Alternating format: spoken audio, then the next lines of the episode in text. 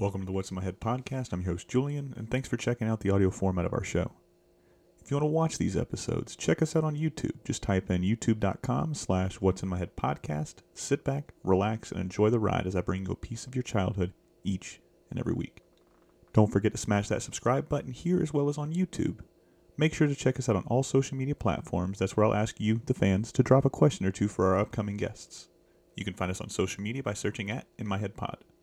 If you're digging the content, leave us a rating and review, as that helps us and other fans of pop culture find us. Enjoy the show. Ladies and gentlemen, welcome to the What's in My Head podcast. Today, I'm joined by the man that made the music for Ed, Edd, and Eddy, Mr. Patric Caird. Patric, how are you, sir? I'm good, man. How are you? Fantastic, man. Uh, when I started reaching out to everybody, I was surprised at how many of the folks from AKA Studios that actually said, Yeah, I'll come on your show and talk to you about something we did 20 years ago. And it's never, ever failed to amaze me when I get to talk to you guys. So I'm very excited to talk to you.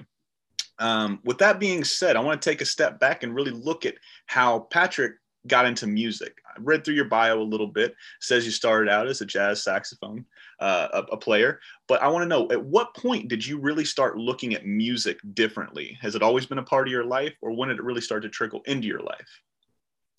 Uh, yeah, I started uh, in I guess junior high playing the saxophone, and uh, at first it was just something to do, uh, and then and then I got quite serious about it uh, the second year that I was playing.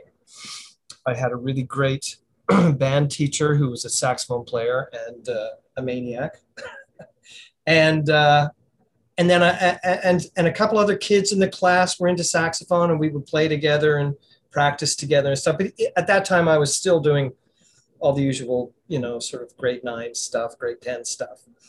Uh, I was really into theater. I wanted to be an actor, at that.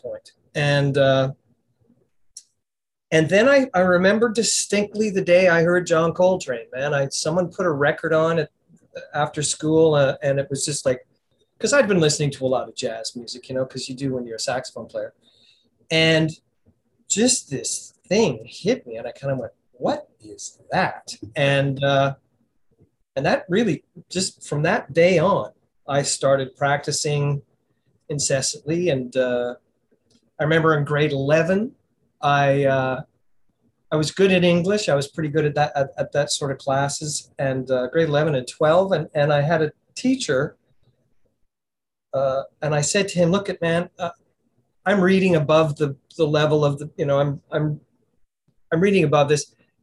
Yeah. I'm going to be a saxophone player. can I spend, because the classes were 80 minutes long in that school, and I said, can I spend our English classes in the practice room practicing? And, you know, I'll do all the tests and all the reading you want and everything. And, uh, and he said, yeah, go ahead. And, uh, I think one time I remember being in the in, in one of the practice modules at school and looking up and seeing him standing outside checking on me. But aside from that, I just spent I think it was grade 11 English uh, in the music room practicing. So anyway, that's the uh, long and detailed version of the story. That's when I got heavily into the saxophone, and uh, yeah, and then and and that was it. From then on, it was all about playing jazz music and playing saxophone. So, growing up, was music a, a real big part of you, you know your family dynamic, or was it specifically you that was just all you wanted? Once you absorbed by, it, you're like, ah, oh, man, this all I want to do my parents didn't play instruments, but they were they were music. You know, they they liked music. Yeah. I think my mom sang in a choir or something, and my dad messed around with guitars, but he never really played them. Mm-hmm. Uh, and they were encouraging to me yeah. uh, with with everything, whether it was hockey or acting or they were they were great. But and there was music around the house, and as it turns out, I mean, I wound up take stealing my parents' record collection because it was Nat King Cole and Frank Sinatra. You know, it's yeah. like I'll take this stuff, and uh, yeah, it was. Uh, but it just got into me. Like the day I heard Trane, it was like it just got into me, and that was it.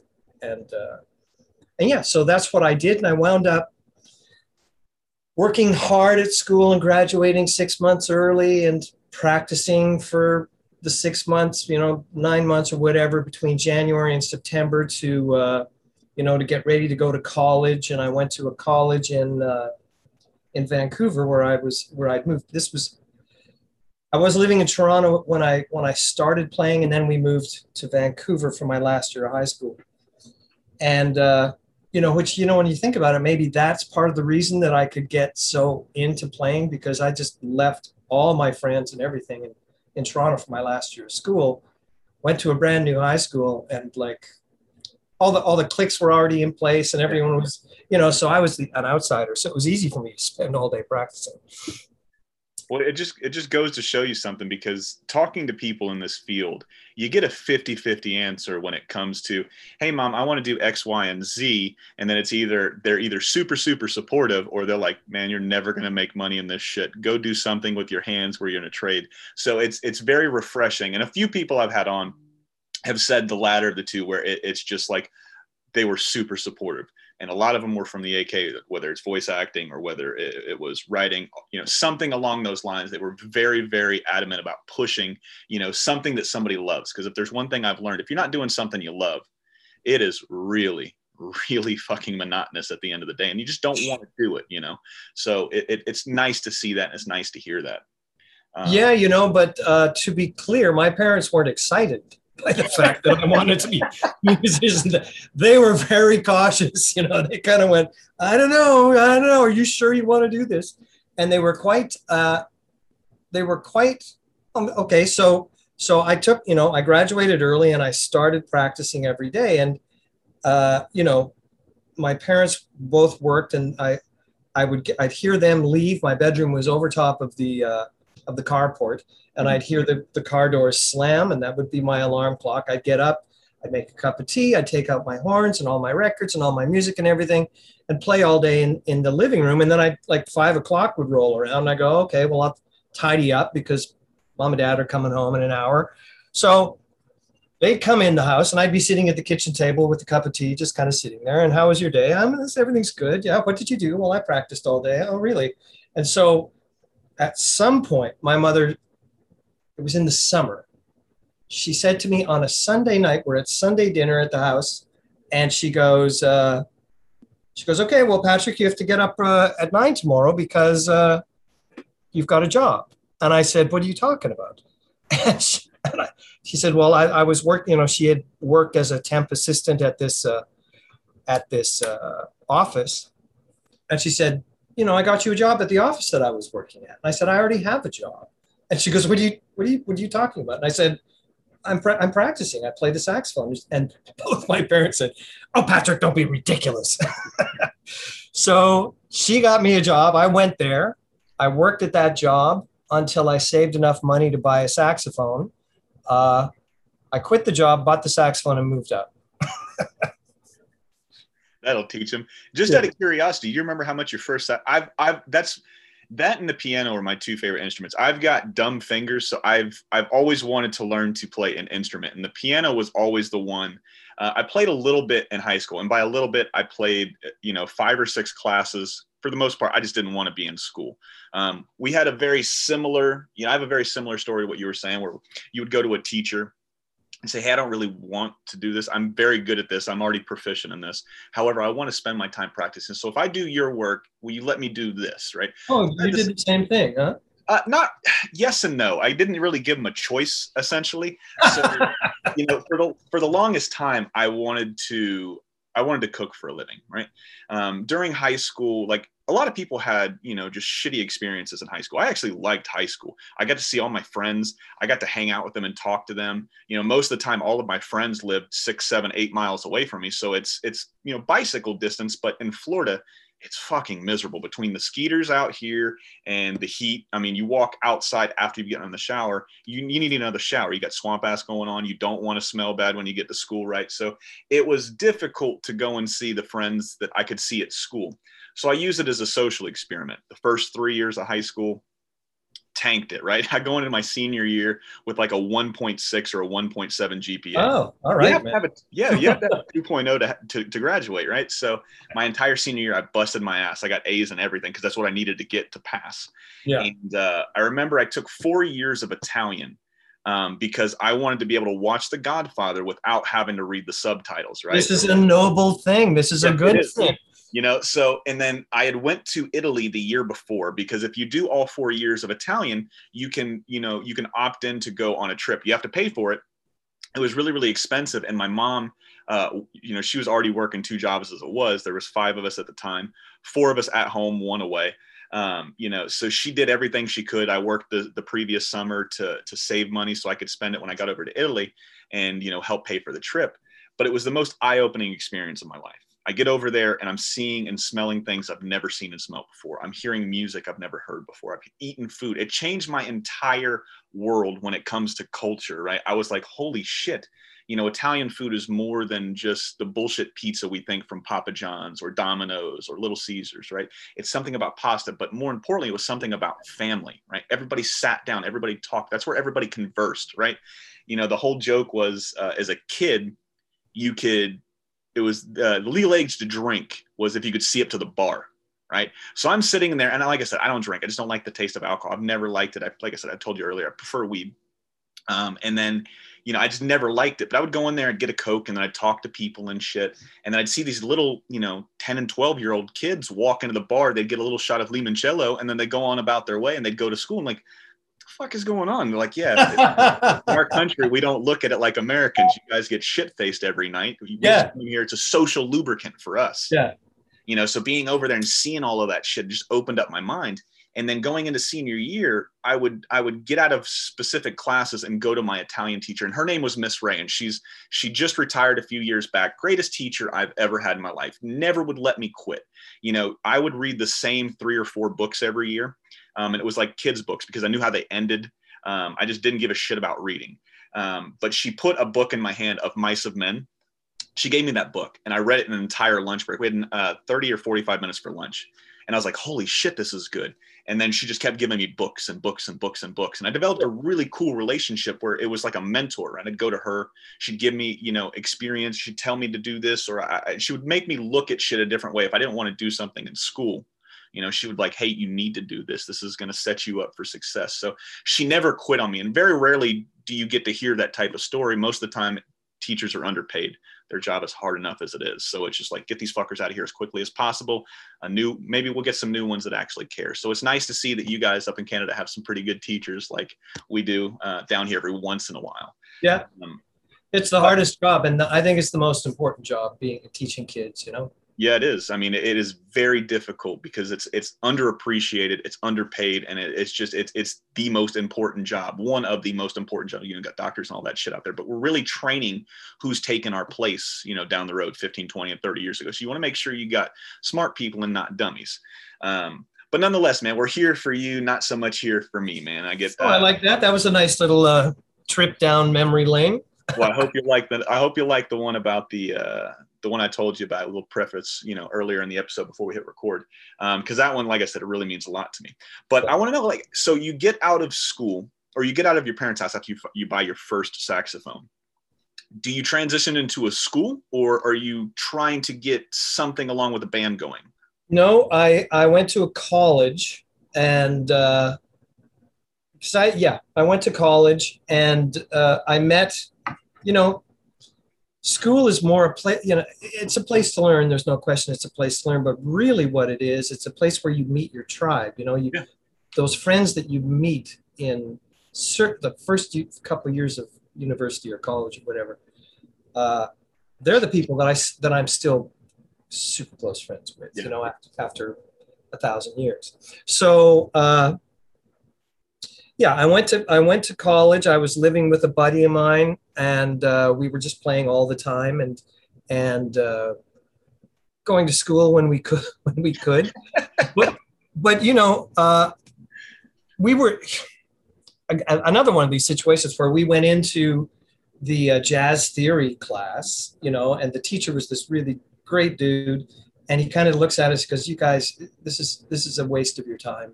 Yeah, he's just said, you know uh, do what you need to do. You don't have to be here. Just do the assignments and everything like that. And so that was like, okay, great, Bruce, thanks, man. And so we took off and, and basically played and practiced and rehearsed mostly, you know, during his class.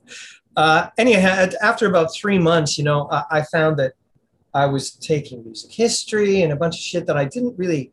Well, and there was other. There were English courses again, you know, because you had to, to, do a bunch of stuff, and uh, and I just went, this isn't for me. I'm, I'm getting not. I'm not getting enough time to practice, and I'm out of here. So I dropped out. I'm a college dropout, and started working. Gosh, you know, that's an interesting thing. I started playing kind of in coffee houses and stuff like that. There used to be sort of a little small little jazz scene here in Vancouver with, I don't know, half a dozen places to play for 30 bucks a night sort of thing. Yeah. And I was I was really green. I didn't know anything and petrified, you know, I, but I but I would stick myself out there and try to play and do all that shit. And then I also uh, was su- supplementing my uh, my income by being a, a waiter. So oh. I worked I worked uh, in the food services industry, yeah. and uh, and that was great. It, it, you know you could make enough money to, to, to pay rent on a consistent level, and then uh, there was a lot of time for practice basically during the day, and so uh, that went on for maybe six months or so, and then by that time I'd sort of gotten my legs under me, and I knew enough people, and I could basically uh, make a living by playing. So I would have been maybe 18 when that started, where I just basically was playing for a living. But what? my rent, my rent was a hundred dollars a month, man. Oh, I mean, holy it, shit, that's yeah. nice. Yeah. What is it like? So, I've been all over this world, right? I was, uh, I think, I think we talked briefly a few months ago. I used to be in the Navy a long time ago, so I've seen so many parts of this world. Uh, some good, some bad, um, some fun, some not so fun, um, some hot, some cold. You know, I've, I've, been all over the world. Essentially, is what I'm getting at. Um, and if there's one thing I love, it's it's structure, right? I like knowing what I'm doing on Monday, Tuesday, Wednesday, Thursday, Friday. And I uh-huh. work in the food industry now, right? And it's got us along the same line. Most people call it prison. You just get to go home. So it's like a work release program. You know, that's what working in the back of the house kind of feels like. Um, and that's what I do now during the day. And I do this for fun, uh, you know, my free time. But what is it like? Because, like I said, I, I love structure. I love knowing what I'm doing two weeks out, three weeks out. But I got to imagine when you're 18 years old, you've got your rent covered for the month, right? You said it was 100 bucks. You know you're you're chasing this dream of being you know you're doing you want to do something in music whether you're jazz whether you're doing something uh, you eventually do cartoons and shit like that and movies. Um, but what was it like you know can you go back and and you know inhabit that 18 year old self and think of like holy shit were you having fun on a day-to-day basis? Was it stressful or what was it like what was going through your head when you're trying to transition and you know you're trying to find your way through this world well, I mean, it, it, being a freelance anything is just a stress fest, right? You're waiting for the phone to ring. Um, and, you know, I used to joke about the fact that my life really hasn't changed. You know, the, the only thing that's changed is the decimal point. it's shifted a little bit. But uh, yeah, you, you're trying to network and meet people and, and go out and play. And if someone likes you, then you, you play with them. And, and uh, it was hard. You know, sometimes you, land a good gig and and it was great and then other times you don't have any work and you got to figure out how the hell you're going to make ends meet yeah. uh, that went on for a few years i got pretty lucky though i wound up uh, working with a guy who's uh, he was just he was great i was 18 and i was playing with a guy named gary stevens uh, he's originally from wichita kansas he was living up here in vancouver and he's like a blonde haired, blue eyed Ray Charles. Like he just, he sings like an angel. He plays the organ and piano. And, and I got into his band. Mm-hmm. And back in those days, a gig was, was two or three weeks and it was six or seven nights a week. So if you, if you got a gig, you know, there's your rent for two or three months, you know, and, and you're okay. Uh, and so I worked with Gary for a couple years and I learned a lot. And he was very patient with me, you know, because I'm this, oh, I'm a jazz guy. He's kind of going, leave the jazz at home, man. You're, you're here on a R&B bandstand here.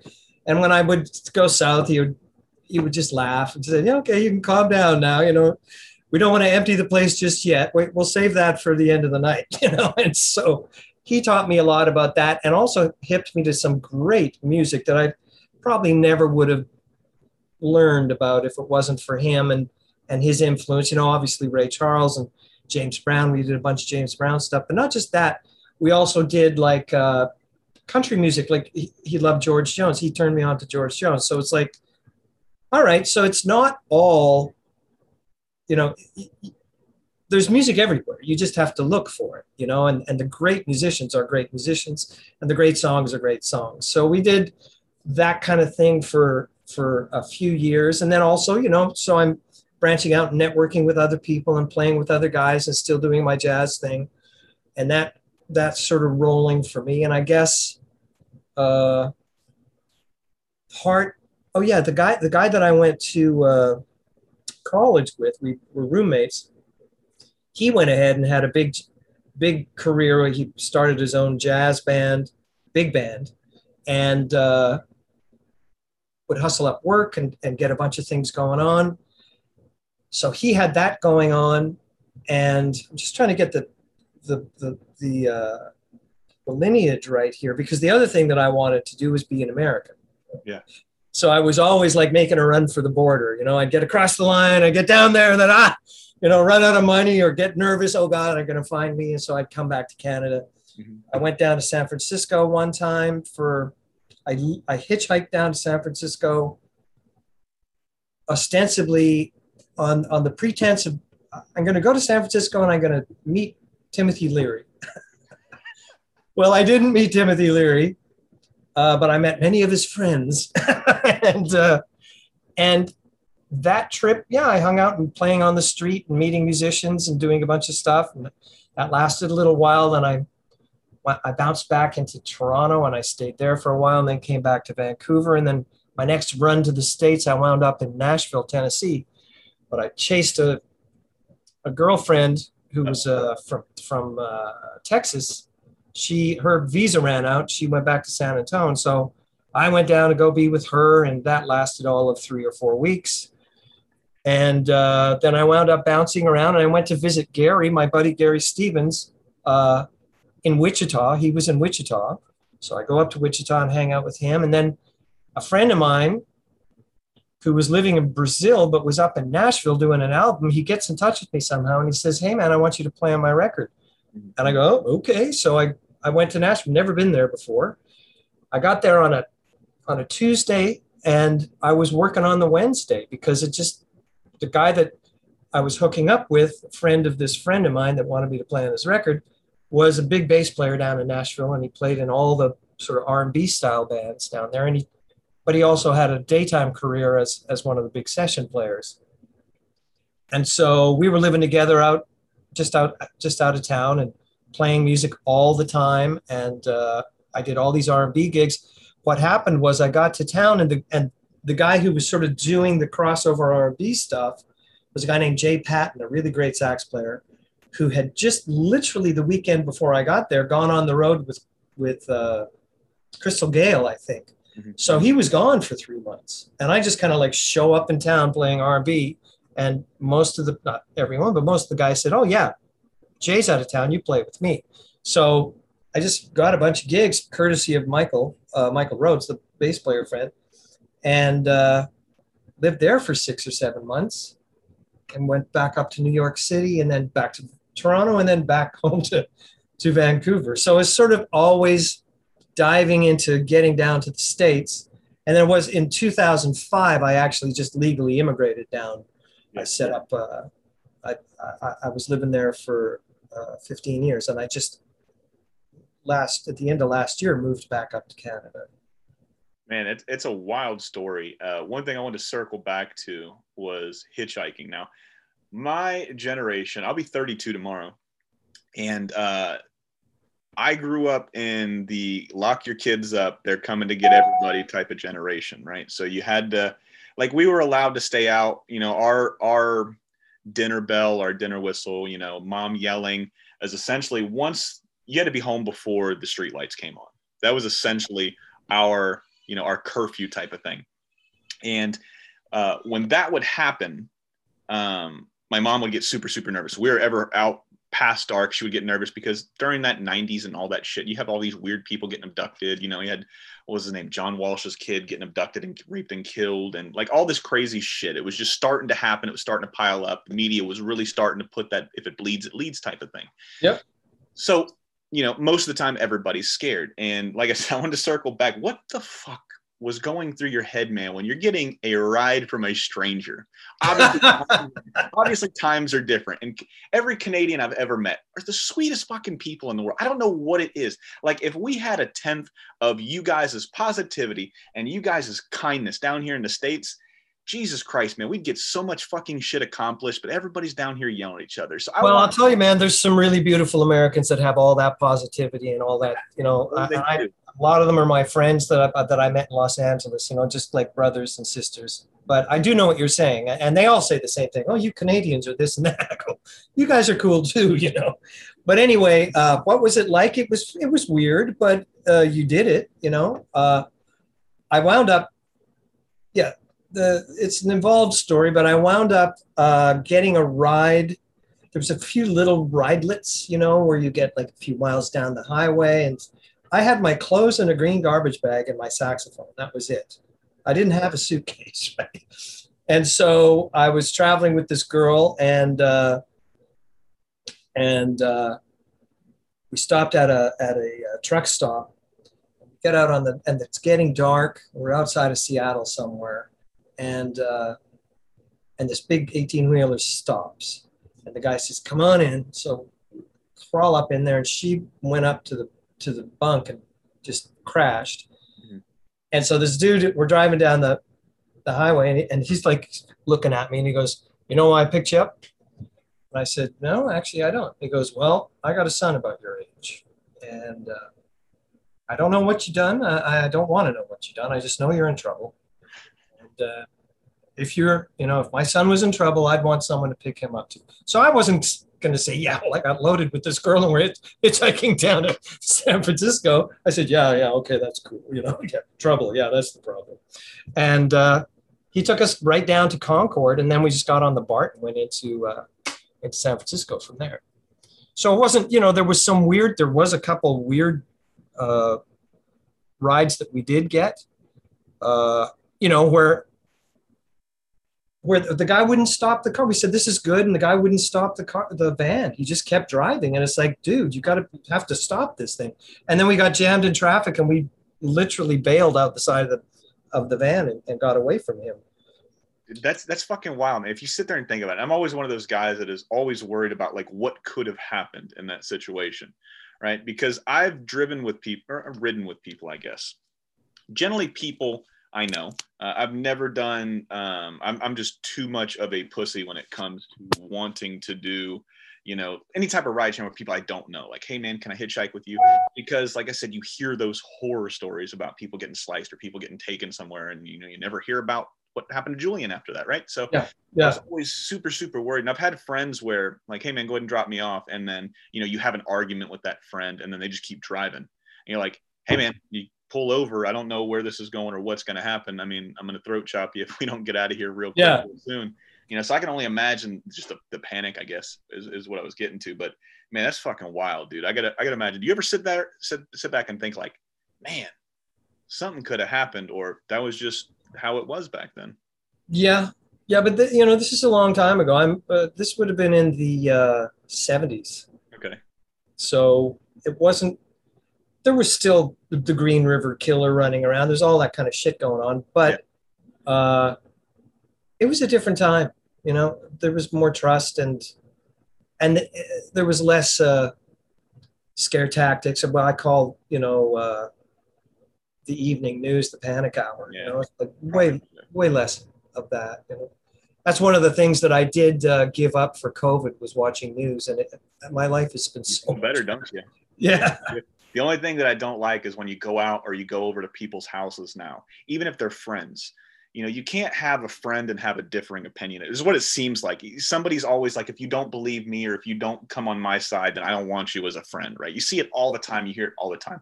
And it's so hard. That's why like i always tell everybody i won't talk about politics. I won't talk about religion. I don't bring that shit up because it just sandbags the guest or it, it puts people in a corner right? It's like putting an animal into a back in them back in them a corner. You don't ever want to do that because you don't know the outcome. You don't want to make somebody upset. You want to have a free flowing conversation. You don't want to have to censor yourself, but you also don't want to bring up hot button topics because, like I said, nothing good ever comes from those topics. Just look at the news and look at everybody reacting to the news. Nothing comes from. All right, but on that note, you know, because I did, uh, I lived in the states for 15 years, and one of the first things that I noticed was, you know, people were born into a political party for the most part. And, and if you defected, that was a major ordeal. You know, that was a big deal if you went to the other side. Uh, but what I was getting at was was that this whole thing about don't talk about religion or politics at Thanksgiving or whenever, uh, you know, it's kind of like we should be talking about religion and politics because because of that like cone of silence. I think that's really added to the divisiveness that we're seeing now in the States, particularly, but also here and in other places. It's like, well, I'm not going to talk about that because we're not going to agree. And if we don't agree, I'm going to have to cut your head off. And it's like, wait, whoa, wait a second. We can actually not agree. You know, I like John Coltrane. Maybe you like Sonny Rollins. Okay, that's fine. You know, uh, what do you like about Sonny? it, it, you know, just to be, I think the dialogue. I think it's important to uh, to be able to have a conversation without it being like uh, you know, uh, torch, you know, burn it all down, you know? Yeah, it, uh, it's a hundred percent. And, and you hit on something that most people just overlook. Nobody talks anymore. Nobody has these conversations. Like I've gotten bagged on for this podcast so many times in the comments, and most of the time I don't give a shit. I don't pay any light to it, even though I go and respond to every single comment because I'm I am trying to build a fan base, right? I want people to be just as much a part of the show as I am with my guest, right? It, it, it's something about that and there's a transparency there. But it's it's in today's day and age, you can't have a conversation. That's what I was getting at with the comments and shit. You can't have a conversation with people. People want, you know, bullet points. They want fact or not facts, excuse me. They want, you know, the uh, clickbait shit. They want to say what you said, you said this you said that. So you must be an evil person if you think this. You know nobody nobody can agree to disagree type of thing. Yeah. and in today's day and age if you don't agree with one side you're completely ostracized and then you're, you're like oh he's the bad person or she's the bad person. We got to keep them over there. They silence people. They don't want to hear both sides. It's either it's very you know tribe like mentality. It's either you believe and you support me or you don't and you're an evil person. And like i said most of the time people just don't want to have conversations. They want to have shouting matches. They want to get in their bullet points. Everybody thinks the conversation has to be a debate. You have to say X, Y, and Z, and then you have a rebuttal, and then you have somebody that's sitting there grading you on how you're doing and debating. And it's just, it's not fucking fun. I want to have conversations about religion because there's some shit about religion that I just, I want to know why people go towards it. I've had, you know, I, I was never molested or touched by a priest or anything like that, but I've had, you know, experiences where it's been a negative light like organized religion and shit. And but you can't say certain things without offending people. And most of the time people hear what they want to hear. They don't hear what you're saying. They see you saying they see the lips moving they see words coming out and they're just going to assume that what you're saying is is all religion is evil or all politicians whether you're on left or right you know you're evil. You know you can't have you know you can't pick sides from you can't pick topics from both sides to support Mm-hmm. Um, and like I said, most of the time people just don't want to have conversations. They wanted to have a debate, and it's fucking retarded. And I'm sorry for using that word because I've, I've, gotten you know uh, people offended by that word, and I don't mean it in a negative light. I just mean it's it's it's it, it slows the process of of having an actual dialogue with somebody, right? It retards. Yeah, and I think I think we're we're suffering from that now. I mean, uh, as a society, we're suffering from this divisiveness and from this sort of, uh, you know, it's it, it, there, there's zero tolerance. It's like, yeah. so explain to me why you feel this way why you think this is, is what it should be. Make me understand it. Yeah. You know, and you, and you can get their best definition and you go, okay, well, thanks for helping me understand your point of view. I, my point of view is different. So let you know, let's all be good here. You know, you don't have to cut their heads off again. You know, it's just like nuts. Yeah, it, it's it's definitely they go zero to a hundred really really fast over something very very simple. You know, it's it's just you used to be able to say I agree to disagree, right? You used to be able to say that. Now, if you don't agree, it's you're an evil person, right? But nonetheless, man, I think we, I think I've hit the, the, the nail on the head a few many times on that one. Um, so we're, we were talking about you know your career, but a lot of people know you for Ed Edd and Eddy, right? Working with Danny and the whole AKA crew, man. And I love getting to this. And when I started reaching out to everybody, uh, it was Mike Kubat that said, Hey, you should talk to the writers too. You should talk to the artists. You should talk to the composers. Your name came up when we were last year, we were doing a, um, the, uh, the Christmas jingle, jingle, jangle, jangle I always mix it up. It's either Jingle Jingle Jangle or Jangle Jingle Jingle. Um, but the Christmas special that they did, and the first name, and nobody's able to see it because we caught audio in the background of your music, uh, um, some of the dialogue that was said um, while we were recording. So when we tried to put it on YouTube, it was flagged as copyright. So I can't. Oh, right. yeah, I can't put that video out there. It was a phenomenal video, and the first person that Jono brought up was actually you he was oh, like, yeah. oh, Patric, because you hear the music and we're watching. I'm like, holy shit, this seems like a, a, a, Peanuts Christmas movie. That's what it felt like with all the snow coming down and yeah. the music in the background. So he's like, yeah, you know, he started talking about you for a little bit. And that's when I started wanting, like, oh man, I want to talk to him. I want to talk to her. I want to talk to him. I want to talk to her. Um, and then that's how you came about. And so, like I said, take a step back, man. When was the first time you met Danny? When was the first time you kind of got associated with AKA cartoons? Do you remember? Uh, it was before AKA uh, Danny and I, I was living in a uh, housing co op in Vancouver uh, with my wife and two small kids. And uh, I got into that co op because of the drummer in a band I was playing with, got in with his family. And so he said, Oh, you should come here because it's good because it was subsidized housing. Mm-hmm. You know, if, if, you needed help, you could get help. And if you were making enough bread, you know, you, you paid market rent.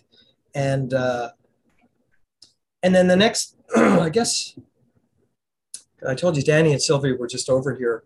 Yeah. For the weekend, and we were talking about this uh, and when that how that happened. So I was living there, and then Danny and Sylvia moved in with. They had already Tex, their eldest kid, and I think Sylvia was uh, pregnant with Marlo, their youngest kid. So anyway, our kids are basically the same age, and we raised them up together. It's one big family, you know, talking about the family thing. And uh, and Danny was working at International Rocketship, and uh, that's a company that Marv Newland had, and a lot of great animators were there. Yeah. yeah. And uh, and Danny was like in those days, you know, he had he had spiked hair and he wore leather jackets and you know he was he was a he was a punk musician and i was the long haired hippie jazz saxophone player, you know, barefoot running around with my kids and and uh, somehow we we got together because we were neighbors. I lived downstairs and he lived right above me, and uh, our front doors were like side by each, and and we got together and started drinking scotch and, and found that we both loved Frank Sinatra. and so, so we're listening to Frank, drinking whiskey, and and Danny's a big music lover of all kinds, and uh, he loves jazz music too. And so he was interested in what I was doing, and so we were talking back and forth. And he kind of goes, "Well, what what what's what's next for you?" And at that time, I had started composing because uh, the you know basically the first year that my son was alive, his name's Julian, by the way. Oh, nice. Uh, uh, you know, I was on the road for 180 days, mm-hmm. so I missed his first steps and his first words and all that stuff. And I kind of thought, you know, if I'm doing this family thing, I should probably show up. I mean, I was paying the rent and the bills and everything, but I felt like I was not having. I was getting ripped off, you know. So I thought, well, what what can I do? I wasn't really into writing. I'd written some stuff for the some you know jazz type things that I'd worked in and arrangements for R and B stuff, but I started focusing more on composing. And we move into this co-op, and meet Danny a year or so later, and then he goes, "What are you doing?" And I go, "Well, I play, you know, but I'm getting more into into composing." He goes, "Oh, well, you should you should come to Rocketship. I'll introduce you to Marv." So I go to Rocketship. Marv's a huge jazz fan. He's a freak, and so we get along great. And then I start working doing uh, scores for their animation, and I also really loved uh, sound effects largely out of the Warner Brothers cartoons. I mean, you can't you can't differentiate the music and the set. They're just basically it's the same thing. Peanut butter and, and Yeah, and uh, and so I was doing sound effects, some sound for them, and uh, scores for them, just basically everything that I could. Did a bunch of things there, and then Danny had. Uh, I guess he had the the Brothers Grunt was the first thing that I the show that I worked on with Danny. We'd done a few Converse All Star commercials and Levi's commercials and a bunch of other stuff. But uh, that was the first thing that we did together for MTV, and uh, it was great. We had a great working relationship, and and uh, yeah, that that didn't do show didn't do so well, but we did well. I mean, it was fantastic to do it, and uh, we really developed a, a working relationship. And then then he got uh, then he got the eds and uh, and uh, yeah, and then I did that show. Yeah. It, it's funny, and I, I, I waited until now until we got to edit and I tell you the story because I told Mike, and I might have told it a few other times on the podcast I've ever had um, the Eds on. I think I might have done it when I did all three of the Ed boys, the voice actors Tony, Matt, and Sam. Um, I tell this story, and it's one of my fondest memories of, of being a kid. And I grew up with Ed, Edd and Eddy. I, I, grew up with Samurai Jack, Johnny Bravo, Cow and Chicken. That entire um, just run of shows from that led out of the What a Cartoon, the Cartoon Cartoon Initiative, where they were taking young creators and giving them. They're letting the inmates run the asylum. Essentially, they're like, "Hey, do something because we're losing here. We need to win. We need to put something out here. We need to put asses in seats. We need something different. We need to differentiate between us and Nickelodeon and Disney and all these other people. So we need something different. And I remember sitting there growing up with these cartoons and taking a step back for just a second. I was over at my sister's, uh, my, my brother in law's mom's house, and I'm hanging out with my sister, and I see a pigeon right on the side of the yard. And usually, when you get close to a bird, they fly away. But I noticed he was dragging his wing, or at least it looked like he was dragging his wing. And I've been a huge fan of just birds and pigeons in general. I, I thought they were the coolest things. They made the coolest sounds. It was just something about pigeons that I thought was fucking fascinating. And I go, Shelly, hey, uh, I think that pigeon's hurt. And she's like, you know, being a smart ass, she's like, oh, go catch him. We'll see what we can do. And That's she, the pigeon yeah, the pigeon. Yeah, she knew he was going to fly away essentially. But I walked up real slow. I picked up the pigeon, picked him up in my hands, and he was just sitting there cooing in my hands and shit. And I noticed his wing was kind of busted. And then my sister was like, "Holy shit!" He actually went and got the pigeon. I figured he was going to fly away. And I was like, I took him over there, and they we saw a band on the bottom of his foot. Okay. Yeah. So we called the number, and then literally four or five miles down the road, this guy trains these pigeons as carrier pigeons, right? So they would have these races and shit with these pigeons. Sure. And he was like, Holy shit, I've been looking for this bird for weeks. He was like, I thought it was dead. He's like, I'll be right over. He comes over and he tells us like how he trains them and what he does. And for the life of me, I can't remember all of that shit, but it's not pertinent information right now. But it, it was like, he was like, I tell you what, you did such an awesome job. And I'm like, you know, maybe 10, 12, somewhere around that age, um, very young still.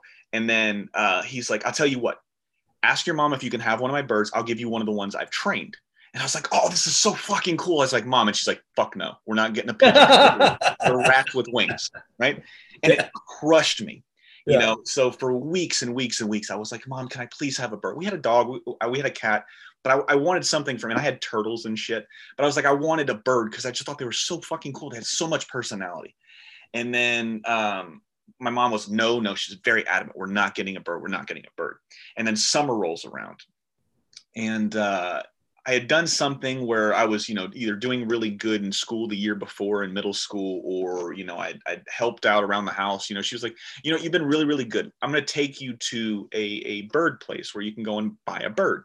She's like, we're not getting, we're not getting a, a, parrot, we're not getting into that, but we'll get you a cockatiel or something like that, right? So the guys with the little cones that flip up, they got the red rosy or the orange rosy cheeks. So I go in there and then she's like, you can have any bird in these three cages. And they hand fed all of these birds, right? They hand fed them. So they're very docile. You could pick them up, you could love on them. They're really cool birds. So I heard him before I saw him, right? Okay. Cool. And then he's he's upside down like a bat, right? With his feet on the perch, going and he's still he's still a baby bird, but he's big enough where he can flap around the cage and all that other shit. And I was like, I looked at him and I see him upside down. Everybody else was just standing there on the perch or standing there on the side of the cage, just doing what birds do. And I was like, I want that weird fucker right now. yeah. Really, give me the He's got character. He's got he's got the old razzle dazzle, right? I want him. I get him home and I name him Nacho, right? Because he had his his cheeks look like nacho cheese. I was a fat kid. I like nachos. What can I say? That's Perfect. What, right. So I named him Nacho. I get home and then this is like where my fascination with cartoons started. It all started that entire summer. Uh, they would start running the reruns of the previous season of Ed, Edd and Eddy, Cow and Chick, and all these other crazy shows. So Ed, Edd and Eddy was the first one on at six o'clock in the morning, right? So wow. every morning he would hear that theme song, the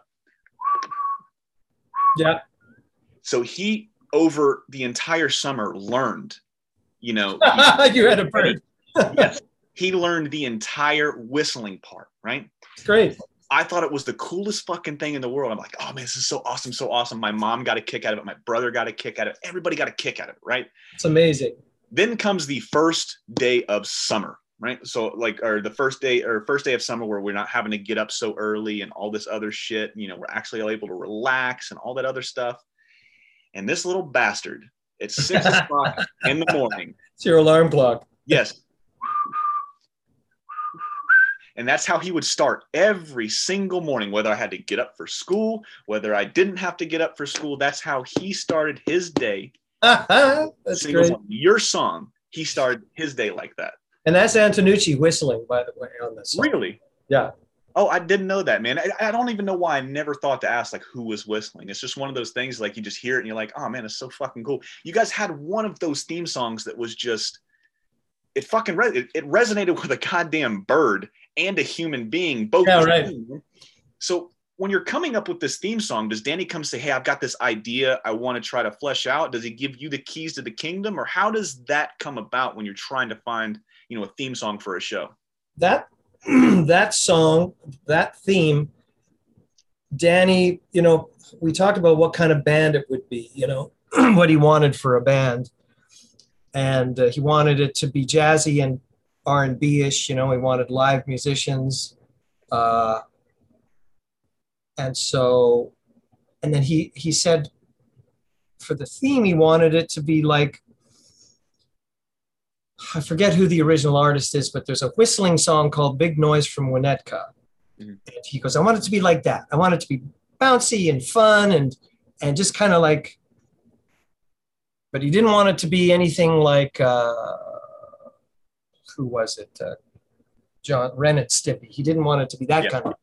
He wanted it to be more R and B, you know, and and more kind of visceral and and uh, yeah.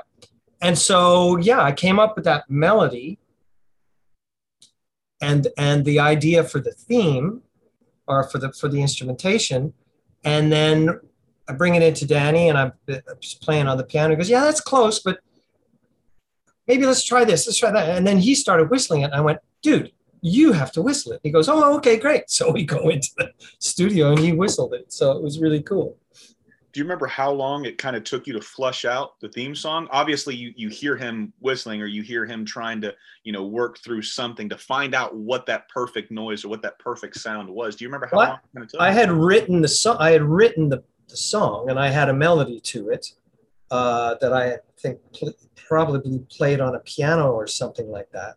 And uh, and you know he he took that and just sort of gave it his his spin on it, you know. And so that's how that that's how that can. In terms of how long does it take to write, I don't know. Uh, a lot of that stuff is you, you spend a lot of time thinking, and then the writing part just happens, you know. So for you specifically, now I know you can't speak for everybody, and everybody has their their difference, though the way they they find that flow state or how they come up with whatever they're trying to create. But you specifically, do you hear a melody first? Do you hear lyrics first, or how does it work for you? Uh, cha- it's, it, it's different all the time, and it depends on the it depends on what the you know the assignment is. Mm-hmm. You know, sometimes it's about words, and you sort of you, you you come in that way. Other times it's about the feel or the groove or the you know or the is it urgent? Is it mellow? Is it sweet? Is it kind? Is it you know all these different sort of things. You come into it uh, it's always it's always it's always different. And each i've been doing a lot of uh, netflix work the last three or four years in the sort of the supernatural mm. Uh, I did a show called Ghost Wars, and then I did a show called uh, The Order, uh, and now I'm working on another one called The uh, The Imperfects, mm-hmm. and that's all kind of like supernatural, super real, and so that's more textural. Yeah. But but then there's also big melodies that come through it. You, you get assigned to characters and and things like that. So with the Eds, I basically wrote a melody. I wrote a theme for for Eddie. I wrote a theme for Double D, and I wrote a theme for Ed. And then there was the, the general vibe, you know, that sort of bouncing blues feel. I also had uh, little tiny uh, motives for uh, for Sarah and for uh, Jimmy. Mm-hmm. actually basically every time Jimmy's on camera, I try to do a waltz, right? I would try to go into three. you know, it just didn't matter what it was. It would get all get all high on the piano, you know, in, in the little waltz up there for Jimmy. Yeah, and uh, and Sarah had her own vibe, and and I think even uh, the Kankers had their own vibe. But you know, and then oh, and Rolf had his own thing. It was funny because uh, just anything in a like a crazy sort of uh, Eastern European polka style. Just every time he showed up, it would just break into this sort of uh, polka beat. And as, as and usually I tried to have a couple of different keys going on at the same time because you know Rolf was the best character. He was just oh, insane. A hundred percent. I've had I've had a lot of the original voice cast on. Um, Peter Kelamis being one of them, the voice of Rolf and everybody says the same thing whenever Rolf comes up. Man, he was he was hands down out of that and show my favorite character. He always had the best insults. He had the best lines. He was always the craziest and funniest one of the entire group or the entire, you know, group of cul-de-sac kids. It was he was just so funny um, and it, and it just makes sense for him to have something a little extra, something a little wild, something oh, yeah. going this way and then going this way to see what happens. Yeah, in opposite directions as much yeah. as possible. Just totally chaos whenever you showed up. Now, one I mean, that, that, that that's how we that's how we did it. I wrote these different themes, and then, you know, it was a great it was a great job because I got to write music for my buddies and go into the recording studio and record it with them you know, and I, that lasted for nearly 10 years. And uh, that was great. Now, I've had a few of you composers on. You know, I've had uh, Randy Rogel, I've had Jim Lang from Hey Arnold, which was him. Him, uh, he's he's one of my favorites because I like that that bluesy, that jazzy style. And I don't know if you ever watched Hey Arnold back in the day. I'm pretty sure you were really really busy and you couldn't. uh, my favorite show on Nickelodeon, but it was he always had like the coolest looking room. Arnold always had the coolest looking room, and the soundtrack matched the coolest looking room because, like I said, it was that that that jazz, right? You know, just yeah. something about it would just like hooked you in. Um, and then everybody said, you know, something different. It just all depends on where it was as far as the production goes for the show um, Jim would say he would get it and then it, they would want the music done two or three days later. Um, and then it was right out the door. Is it the same across the board for, for, for you guys that's composing? Do they give it to you at the last possible minute and then you kind of got to, got to throw some stuff together? Uh, well, I'm, it, it really depends. We did do six seasons of the show, you know, or five seasons or something. Yeah, it was five uh, seasons and a couple movies. Yeah. Movie.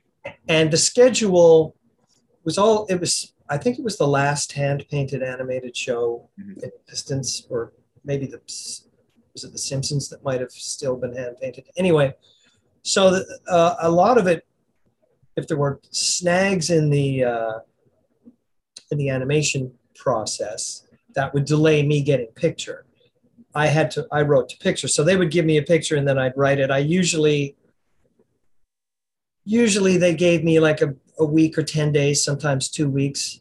Uh, and then there were times when I would literally write, I'd write the show and arrange it and record it all in like four or five days. Uh, That's insane. But they're vertical days. I mean, I just, you don't sleep. You just basically, you just go straight through. And then That's you, so now, when, when you're doing that, uh, which do you prefer? Now, before I ask that question, when you get these, when you get the show, right? Are you getting it with the voice actors already putting over? So do you know the tempo of the show, or is it completely blank and then you got a canvas to really paint on? No, they do the the voice records the first thing that goes down. Okay. And then they animate to that, right? Because they've got to get the lip flappage yeah. right. Uh, and then they'll be re, they'll be sometimes uh, the animation needs changing or people you know it needs to be tightened up or whatever and there'll be re there'll be re-edits. I'll get a version of the show and then very often it's where i won't get the final picture until the day i'm recording or even sometimes even afterwards you know and you have to just go in and fix it uh, yeah. however you can. Because that show i did i spent a lot of time hitting cuts hitting looks hitting just really frame accurate music. It was it wasn't just an idea. Everything was locked hard to picture. And that was sort of what I think what made it uh, pop. You know, you could really feel that it was the music and the and the and the and the uh, show and the action were totally interlocked. Yeah. Now, when you're doing a project like this, when you're doing any project, when it comes to you know your original passion has always been music. At the heart of it, it's always been music, right? And to follow a career that you really get to follow your passion or something that you wholeheartedly believe in as the greatest thing to you. Like i said in the beginning of the show it, it, it means something right? So it, it means something special to you.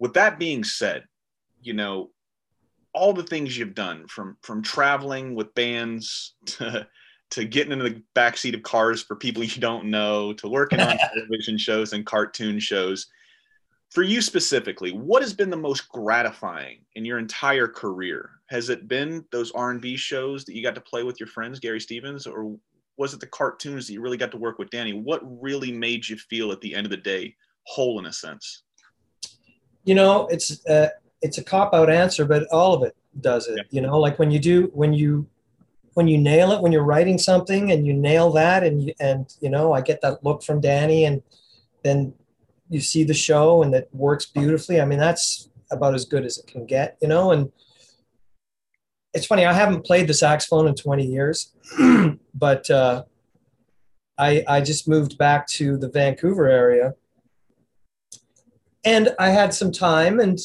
I took out the horn for the first time in ages. I mean, I play it play it a little bit, but I don't like play it. Yeah. And I haven't gigged on it since 2000 or 2001, and uh, I was playing the horn, just minding my own business, and the phone rings.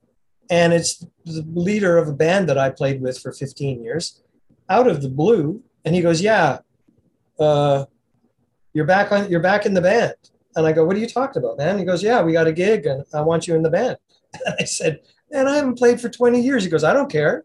You're back on the band. I want you in the band. It's in September. So now I've got a fucking gig, you know. Uh, but I tell you that story because I've had some, you know, and that was that was just a, touring blues band. I worked with them for for 15 years. They were called the Powder Blues, very popular in Canada from the 80s. Write them down. And uh, and I loved that. I mean, it was it was a great gig with great players, and you know, and there's a thing that happens with musicians. There's a there's a there's a feeling that you just you, you, you, it's it's a unique singular experience when you're on the bandstand playing with guys. It's almost like time stands still when it's really good. Just kind of like goes into this other dimension. Mm-hmm. so that's very gratifying. But you know i love writing music. I uh, maybe i'll love playing the saxophone again. I can assure you it's way harder now than it was 20 years ago. So we'll see Now, is it harder? eh, Before we get to that, I, I, I, you brought up the blues a few times, and then, like I said, I'm very, I don't want to say new because it makes it sound like I don't listen to music, but very rarely do I listen to music anymore, um, because it, it's just like I, I find myself listening to the same bands or the same style of music that I've been listening to my entire life. Generally, what you grow up with or grow up around is generally what you kind of listen to, what you kind of watch, what you're kind of into for your entire life. You think it's the greatest, where, you know, if I listened to Nirvana in the 90s, right, just for an example, I think they're one of the greatest bands of all time. You growing up, you were a huge Coltrane fan, you said, so he's the greatest. So we all have these ideas of what we think is the greatest. And, and it's, it's like, it's identity politics at the end of the day. You, you got your tribes, right? You're sitting there Yep. like, oh, no, grunge music, or no, sublime, or no, X, Y, and Z, right? But one thing I've really started to like trying to push myself out of a comfort zone, if I could use that phrase, which I don't like using when it comes to music because there's nothing uncomfortable about music. Um, but I've really started to like, I don't know if it's just because my tastes have gotten different since I've gotten older because everybody's taste changed food, drinking, you know, all this different stuff. You, you like different stuff as you get older. Every 10 years, you're a different person essentially. Um, If you're But- lucky. yeah, if you're lucky, right? So, um, one thing I've started to gravitate more towards is that blues style of music. And one guy I have been hooked line and sinker on. Well, two of them. One's more country than the other, but uh, Chris Stapleton, uh, as far as country goes, he is like Bob Seger meets Travis Tritt. His voice is so fucking beautiful.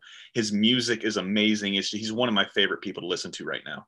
I can put any of his albums on, and it doesn't matter what song it is, it's playing um, and it's just on repeat, on repeat, and repeat. I can just listen to them all day. And the other one is somebody new over the last few years. I saw him in the Netflix series Luke Cage. And what I have you ever watched that show? No. I think I think you would absolutely love it because every episode has a theme to it in the acting, the writing, and in the music. So they have an R and B like uh, um, like oh man, what's it called? Like a, like a venue, right? This guy's running this club, and it's R and B. So everybody is different, and the music matches the tone of the show. The show is called Luke Cage.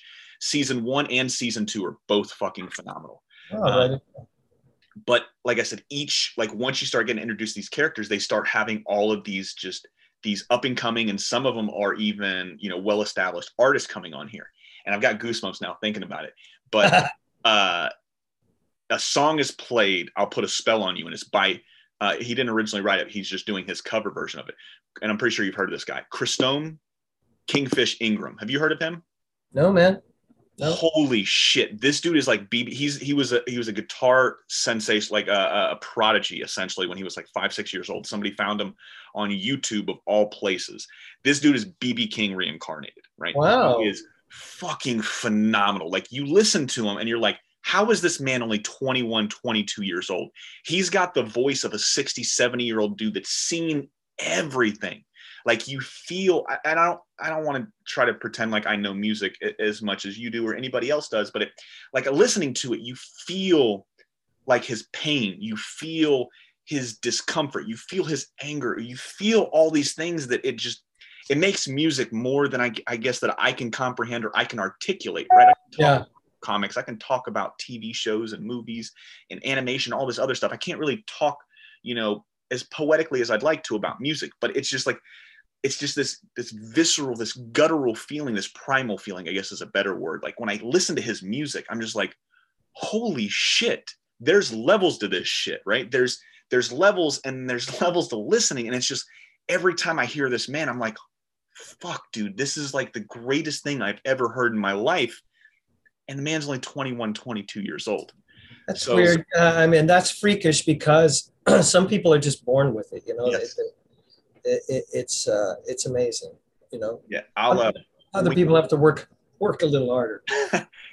something about that prodigy thing. When we get off here, I'll actually send you uh, like a, a video for him. He's. Fucking phenomenal, dude. Um, but as we start to wind down, because I don't want to keep you too much longer, I try to keep you guys about an hour. Um, and I've enjoyed this conversation, man. These are one of these Likewise. conversations where where people will be like, "Oh man, when are we going to get to Ed Identity?" We'll get to it when we get to it, type of thing. But I like hearing the story of people like you and everybody else that I have on because it's not just a singular event. You didn't just work on Ed, Edd, and Eddy. There's a lot of shit that leads up to building that character, shaping that person, molding that person to get to where you are then, now, and where you're going to be later. And I like hearing that story. So I hope the fans are really starting to come around to it now. Like I'm getting a lot more comments about people liking the conversations. Vice like, Right. "Oh, man, when is going to get to Ed, Edd, and Eddy, right? So, nonetheless, as we start to wind down, um, you you brought up a show that you're working on, The Imperfects for Netflix. Uh, do you know when that drops so we can you know push traffic towards it? People can go and see it. You know, I I honestly don't know when it's going to drop. Uh, yeah, we have. Yeah, we're just they just finished shooting, so we're right at the beginning of the post production. Okay. So I would guess probably next summer, or Yeah. maybe in the uh, maybe in the spring. early spring type of thing. Cool. So I'll make sure that uh, you know, whenever whenever it starts to get ramped up, whenever a release date, I'll make Yeah, sure, man. That'd be cool. Because I'm really looking forward. I love seeing what you guys are working on. You guys and gals are working on it. Uh, it's always something fun to see how far you've evolved since I've seen you when I first seen you, type of thing. It's always crazy to see what else is getting thrown into the pie to see to really what's going to be upgraded or what's going to be different. What has he learned or what has she learned since then? Um, but as we wind down, and I like to end this, you know, one of two ways generally, and it's a two-part question and one of my favorite stories are, are the Christmas parties, right? So, what was your favorite gift, I guess, from the AKA days? Whenever you guys would do Christmas parties, now John has shown me the condoms. He showed me breaking case of, and it's a you know glass of whiskey. Yeah. Uh, one was a big pencil. I can't remember what that tagline was, but does one one gift from the AKA studios really stick out the most to you? Oh no, man, no, they were all great. Uh, I mean, that's just Danny. It's Danny, and and uh, Very thoughtful. his he's got a great sense of humor, and he's a very generous guy, and he wants people to uh, have have fun, Mhm. sort of first and foremost, but also get the job done. You know? Yeah. So I don't have a favorite gift. I mean, I used to keep all that stuff. I'm, I've moved a few times since then. I don't even know where where it went to. But uh, yeah, yeah. There used to be a watch too. We had a watch. Anyway, yeah. I don't. I I, I can't think. They're all great. They're all wonderful. Yeah, I just like seeing what people gravitate towards more. Uh, like I said, Jono, I think it was just the break in case of, and then it was a bottle of whiskey or some shit. Yeah. I, I just I Yeah, got yeah. a kick out of that. Yeah. Um, and the next the next part of it was when you think of all the times you've spent with AK, all the times you spent with Danny, is there one story or one moment that you got to share with Danny? And if, if, if it's too personal, you don't have to share it. But I mean, is there one story that you really think about, like when you're sitting back on your rocker, you've retired, you're hanging out with the great, great, great, great grandkids, you know, everybody's sitting on on the porch just reminiscing. Um, is there one memory or, or one you know time that you got to spend with Danny or anybody from the AKA studios? You know, because everybody says it was such a family oriented, you know, studio that really comes to to your mind when you think about it. I mean, most so many of my uh, significant relationships came out of that. Yeah. Came out of AKA. Dennis Heaton, the guy I'm working with now on the Netflix show, was a, an original AKA guy, Mm. and uh, but before that he was at uh, he was at Rocketship too. So you know it all it actually does kind of all go back to to uh, to Marvin Rocketship, but at AKA I mean like Danny and I are. Uh, very very close. Like our families are, are are interconnected. I was at his son's wedding last year and two years ago and uh you know uh yeah we're connected. My my, my kids hang out with his kids and uh it's just it's there's there's no one thing i mean uh, Yeah, it's a beautiful relationship, Yeah. man. It's something that a lot of people are missing these days. Having that one person or that group of people that aren't linked by blood, but you guys have been through some shit. You guys have been through the trenches. You've seen some shit. You guys have experienced a lot of the same stuff, a lot of the same ups and same downs, same Yep. lows. You know, you guys said you had kids that are roughly the same age, man. So that's interesting because you guys can kind of like, hey, does your kid do this? Like, yeah, he does this. Does she do that? I'm like, no, she doesn't do that. I'm like, well, that's fucking weird. So you guys have these things where you can kind of bounce off and kind of talk to you know so it, it's always nice to hear you know uh, what everybody means to everybody because like i and said it, you know at this point i'm i'm friends with with his kids like Yeah. If one of their you know when i was living in la if one of the kids was in la they're they're staying with me you know it's like we're friends we're it, that's how it works you know and and uh, same with same with my kids you know they, they consider danny and sylvia family and it's great and it's you know it's just like you say there's we've we've done so much together over. Well, when did we meet? I guess 1987 we met. So 34 years ago. Yeah. That's what Seven- 35, 35, I think. Something like that. 30, I'm horrible at math. I failed it a few times, you know. So who fucking knows? I'll be 32 tomorrow, so subtract two years. So Happy still- birthday! Yeah. Thanks, man. Appreciate it. So yeah, so it, it, it's uh, it's been fun, man. Um, I really appreciate your time, man. Today, I, like I said, I've I've had an infatuation makes it sound like I'm a crazy fanboy, but I've had such a fun time speaking to you guys and gals from AK. You guys always have some of the best stories. You guys always have some of the craziest stories I've ever heard. Some of them I've had to cut out and nobody will hear. Um, you know, so it's always fun to see like another piece to the puzzle kind of get added to it when it, when we talk about AK. Um, is there anything that we didn't bring up that you're working on? I know we talked about Imperfects. We're not sure when that'll come out. Probably sometime spring, summer of next year. But is there anything that you're working on that that you you you can bring up and say, hey, go check this out when it drops? Do you have anything? I know we talked about it a little bit earlier, but I don't think there that was. No, there's there's there's nothing at the moment. I mean, I am. Danny's in development on another show, Yeah. and I'm I'm working with him on that, uh, which is great.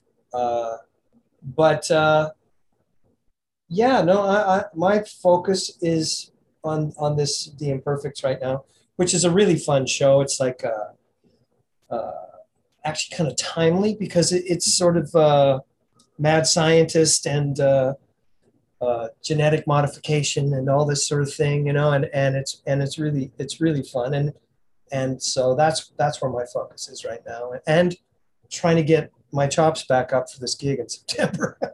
Hey, man, you better you better start stretching and start getting on that horn one more. I know time. I'm gonna get stretching. I got to work out. But yeah, man, like I said, Patric, I, I've had a, an absolute blast talking to you. Uh, I hope you had fun too, man. He's been Patric. I've been Julian. This has been the What's My Head podcast, and this has been another piece of your childhood. Thank you guys so much, and I'll see you when I see you. See you later. Thanks again for checking out the What's in My Head podcast. If you're digging what you're hearing, leave us a five star rating. That will help other fans of animation and pop culture find the show. Don't forget to smash that subscribe button, tell a friend, and I'll see you guys and gals next week. Good night.